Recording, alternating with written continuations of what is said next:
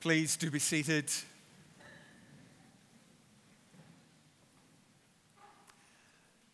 And again, can I add my welcome uh, to that that Callum brought, particularly if you're a visitor here. Uh,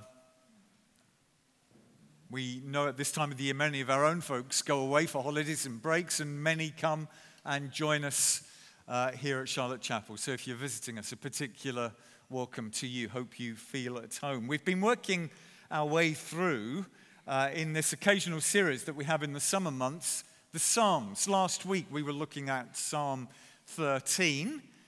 This morning we are looking at Psalm 14. And one of the most misquoted verses in the Bible is before us this morning. We've read it, we've sung it. The fool says in his heart, There is no God. It's a verse that gets rolled out and quoted every time an atheist author makes some comment or wades into some controversy. So when someone like Richard Dawkins or Sam Harris or Polly Toynbee hits the news, the knee jerk reaction of some Christians is to immediately call them fools, as if that's the end of the argument. The trouble is, for one thing, such a response is ungracious. And secondly, it's not true. These people are not fools in the way that the expression is used here in this psalm. They're intelligent, they are deep thinking people who are trying to engage with the philosophical issues raised by those of us who happily and gratefully declare that there is one God who gloriously reigns and rules. Now, of course, for those who operate at that level, that philosophical level, it seems that Christian apologists are winning the argument. There are an increasing number of academics who are defecting from atheism to belief in God, and a decreasing number of atheists who are ready to engage with their Christian peers about such matters. Many now refuse to debate with Christian apologists, such as William Lane Craig. And those who have entered into such debates have not fared well at all. Just search out some of the Dawkins versus John Lennox debates on Google, and you'll see what I mean. But the fools we're looking at in Psalm 14 are not philosophers. They're not theoretical atheists, but rather they're practical atheists. They're people who live as if there's no God. The fool says in his heart, there is no God. They may not have fully thought out their reasons, but instinctively they live and act as if God didn't exist. It's just never entered their minds. They structure their lives, they structure their behavior around a lifestyle in which God is absent. They don't see that they are accountable to Him in any ways, and the Bible calls them fools. So let's see what the Bible has to say about them. Now, this uh, psalm breaks into four stanzas. We're going to look at each. The first stanza I've called this the identification of a foolish life. The identification of a foolish life. It is there in verse 1. The fool says in his heart, There is no God. They are corrupt, their deeds are vile. There is no one who does good. At the heart of his foolishness is the belief that there is no one to whom the fool is ultimately accountable. You see, the fool has no true moral code to guide him. And although they may think that there is, once they've removed God from the picture, the code they live by is determined by their own changing feelings. There's no longer any objective standard. You see, when you become the rule setter and judge yourself, then the door has been opened for whatever behavior you think is acceptable. I think this is seen most clearly in the life of probably the most famous and influential atheist of the 20th century, Bertrand Russell, someone who's profoundly affected some of the atheists I've already mentioned. And, and Russell said this this is one of the things he said the peculiar importance attached at present to adultery is quite irrational. Moral rules ought not to be such as to make instinctive happiness impossible. See, because basically he wanted to have sex whenever and with whoever he wanted. And indeed, when you read his life, he, he did that. And he therefore indicated that his atheism was constructed with this purpose in mind. There is no God, so the rules you set suit yourself. That was the case for Russell. He also said this the only thing that I feel strongly worthwhile would be to murder as many people as possible so as to diminish the amount of consciousness in the world. And he said that. You know, so, you know, if there is no standard, then it doesn't matter. I think this is a good idea. Why don't we do this? He, for example, was alarmed about the higher fertility of non white women. And he demanded that the Asian and black birth rate be dra- uh, dramatically curtailed. Otherwise, he felt his own ethnicity, the whites, would be overwhelmed, resulting in chaos, he said, and disaster. And along with Darwin and others, he strongly favored eugenics, killing off the sick, killing off the elderly, killing off minority groups, so that his own race may flourish. You see, it's what you do. It's the natural progression. When you say there is no God and the standards you live by are made up by yourself, then this is what emerges. He said if a black death could be spread throughout the world once in every generation, survivors would be free to procreate freely without making the world too full.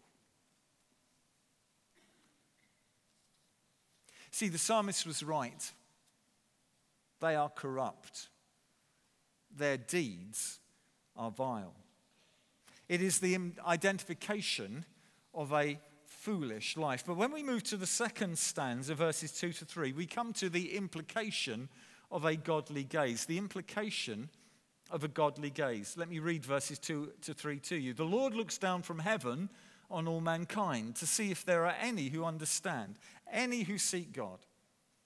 All have turned away. All have become corrupt. There is no one who does good, not even one. You see what's happening here? The psalmist now lifts our viewpoint higher.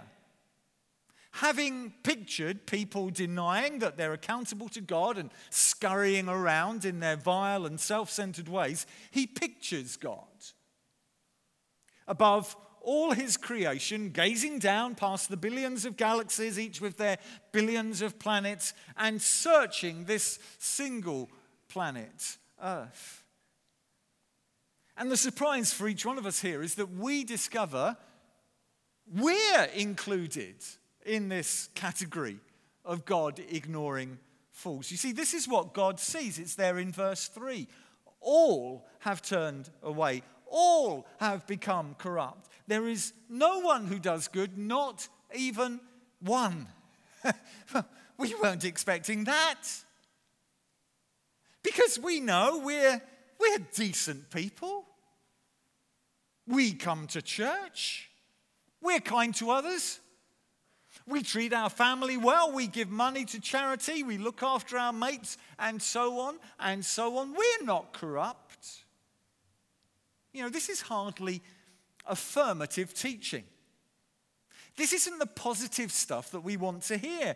This won't get many likes on our Facebook or Instagram accounts.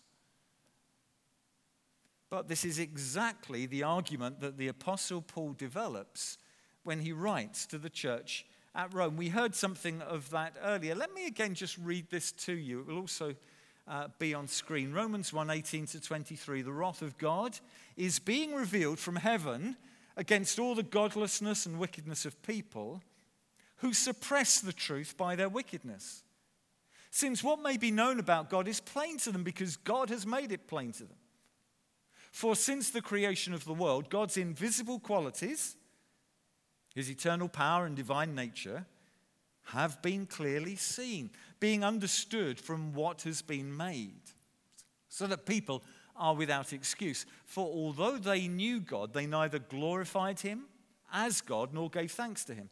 But their thinking became futile and their foolish hearts were darkened. Although they claimed to be wise, they became fools and exchanged the glory of the immortal God for images made to look like a mortal human being and birds and animals and reptiles. And, and so uh, Paul is very much following the same argument that we've come across in Psalm 14. And then he continues it.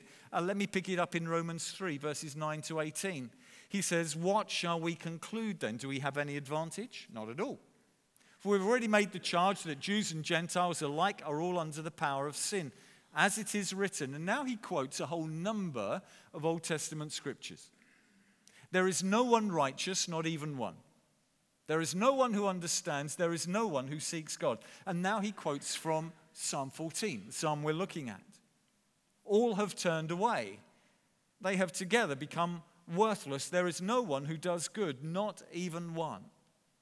Their throats are open graves. Their tongues practice deceit. The poison of vipers is on their lips. Their mouths are full of cursing and bitterness.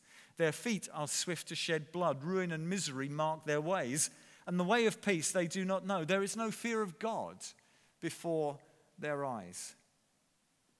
My friends, can I just say what you're hearing? This is no quirky, weird, repressive, straight laced Christian theology. This is what the Bible teaches throughout. This is orthodox Christianity. You see, it reveals that our default setting is to reject God. It's to go our own way. It's to do our own thing. The Bible exposes that even our best behavior falls far short of the infinite holiness and perfection of God. So before we sit back congratulating ourselves that we're not like these practical atheists with all their corruptions, we need to come face to face with the truth that actually we're just like them. We live life as if God didn't exist, that we're at the center of our own universe, that our opinion is what matters above all. As Paul summarizes just a few verses later in Romans chapter 3, chapter 3, verse 23, he says, For all have sinned and fall short of the glory of God. But the psalmist doesn't leave it there. Having exposed the fact that we're all under the judgment of God, he goes on to describe what God rejecting behavior looks like in the third stanza. And I've called it the inclination of a godless heart. The inclination of a godless heart. Let me read that stanza to you, verses 4 to 6. Do all these in- evildoers know nothing? They devour my people as though eating bread. They never call on the Lord. But there they are, overwhelmed with dread, for God is present in the company of the righteous. You evildoers frustrate the plans of the poor, but the Lord is their refuge. Do you know, as I was uh, preparing this message, I was reading an article by a Christian apologist. I've already mentioned his name, William Lane Craig. And in that article, he outlined the three major problems he saw that there is with a worldview that ignores God. And I suddenly actually realized as I was looking at those three problems that actually each of them were identified by this psalmist, by David, 3,000 years ago. You see, first of all, there is the problem when you come to talk about the value of life. There is the value of life. For if there is no God, then human life has no intrinsic value.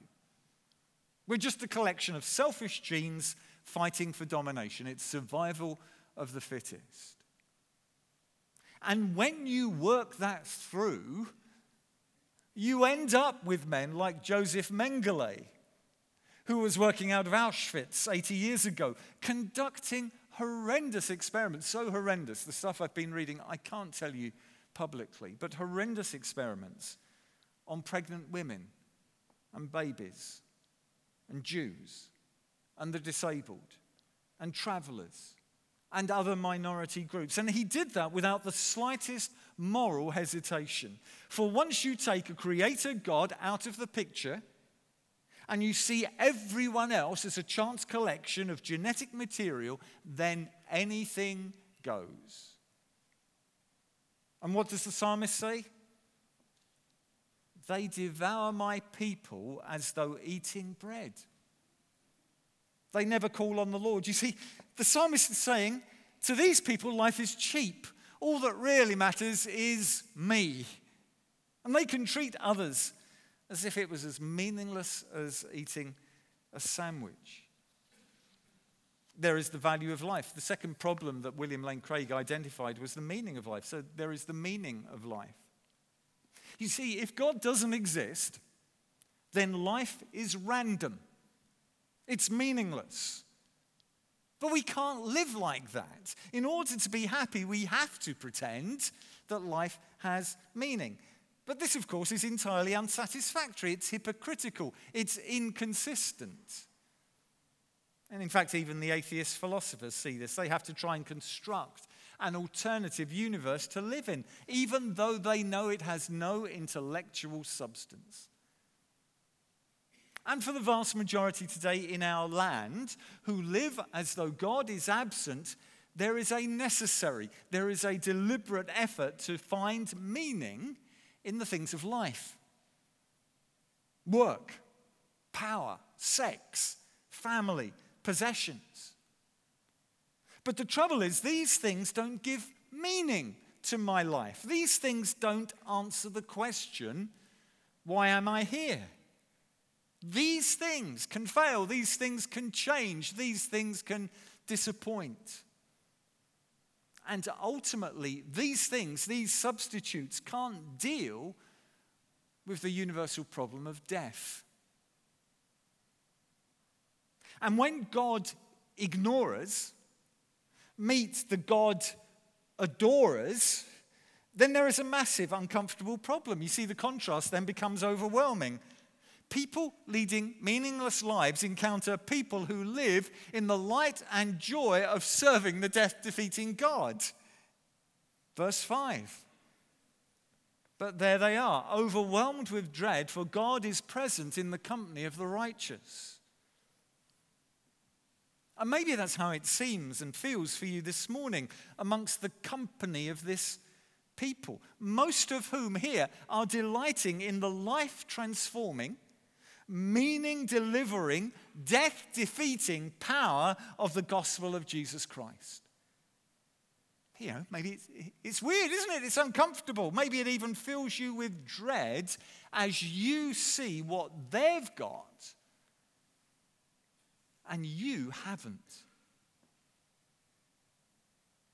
And so often we discover that the most powerful apologetic for the Christian faith is not clever philosophical answers, although they're certainly not to be despised, but Christians living out their transformed lives together in worship and in love and in praise. There is the meaning of life. And then the third problem that Lane Craig identified is the purpose of life. There's the purpose of life.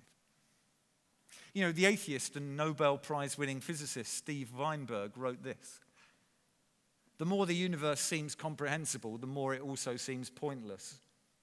The effort to understand the universe is one of the very few things that lifts human life a little above the level of farce and gives it some of the grace of tragedy. You see, Weinberg argues that there's no purpose to life or anything. And if there's no objective purpose to life, then nothing of what we do can have any significance however important or dear it may seem to us. It's no more significant than shuffling deck chairs on the sinking Titanic. And yet, the psalmist shows that while God ignorers may oppress people who they see ha- having no value, they can't stop them from finding their hope and their purpose in the living God. This is what verse 6 is about. You evildoers frustrate the plans of the poor, but the Lord is their refuge. You see, God's people find their purpose in serving the living God. He's the one they go to, He's the one they rely upon, He's the one who meets them in their deepest need. Let me just ask you where do you go when your plans don't work out? Where do you find refuge? Where do you find purpose? Let me close by pointing you to the fourth stanza that I've called the invitation to a divine rescue. The invitation to a divine rescue. It's there, verse 7. Oh, that salvation for Israel would come out of Zion. When the Lord restores his people, let Jacob rejoice and Israel be glad. You see, it would seem to us that the psalmist is living through a time when God ignorers were dominating the scene and they were oppressing God's people. So what does he do? Does he give up on his faith? Does he keep his just keep your head down? Does he pass, passively accept the situation? No. His hope and confidence is in the promises of the living, promise keeping God. He knows that God had promised to send a rescuer, that God had promised to send a deliverer. He knows that God had promised to raise up such a Messiah from amongst uh, his own people. And so he rejoices in the salvation plan and he encourages God's people to do the same. You see, confident of God's faithfulness. And sure enough, when Paul continues the story, as it were, later there in Galatians 4, verses 4 to 5, he writes, But when the time, set time, had fully come, God sent his son, born of a woman, born under the law, to redeem those under the law, that we might receive adoption into sonship.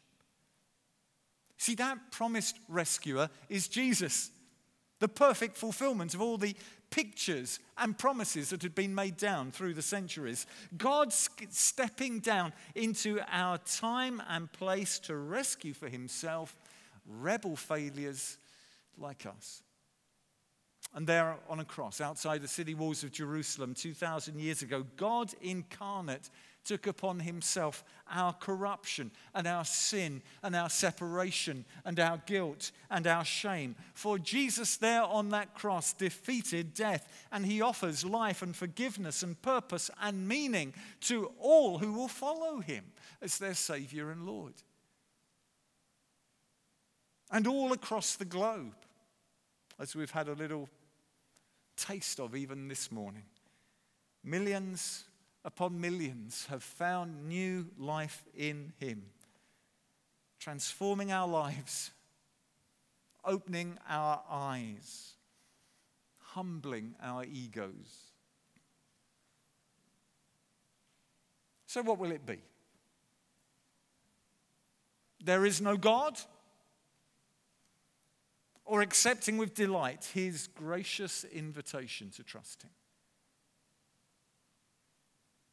What will it be? Let's pray.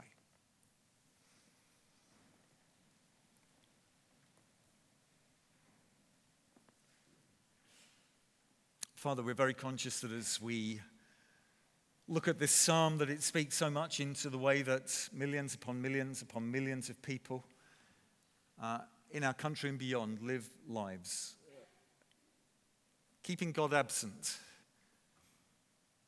but not thinking through the implications. And we thank you for the glorious good news, sovereign God, that you do reign and rule, and that there is a salvation plan. And thank you that the name of the Savior is Jesus, and thank you that He came to be our sin bearer. Thank you that He died on Calvary's cross. Thank you that He rose again, defeating death three days later. Thank you that He offers life to all who will come in repentance and faith. And thank you that so many of us here this morning have had our lives turned around as we've put our trust in you. And thank you, it makes all the difference. Thank you that we get to know you, the living, gracious God. Thank you that to serve you and give our lives in your service is the greatest and most glorious thing we could possibly hope. Father, have mercy upon us, we pray, and grant that there will be those even here in this congregation this morning who will turn in repentance and faith to such a wonderful Savior, in whose name we ask these things. Amen. We're going to sing a song as we close. It has that well known line Man of Sorrows. What a name for the Son of God who came, ruined sinners to reclaim. Hallelujah. What a Savior. Let's stand and sing together.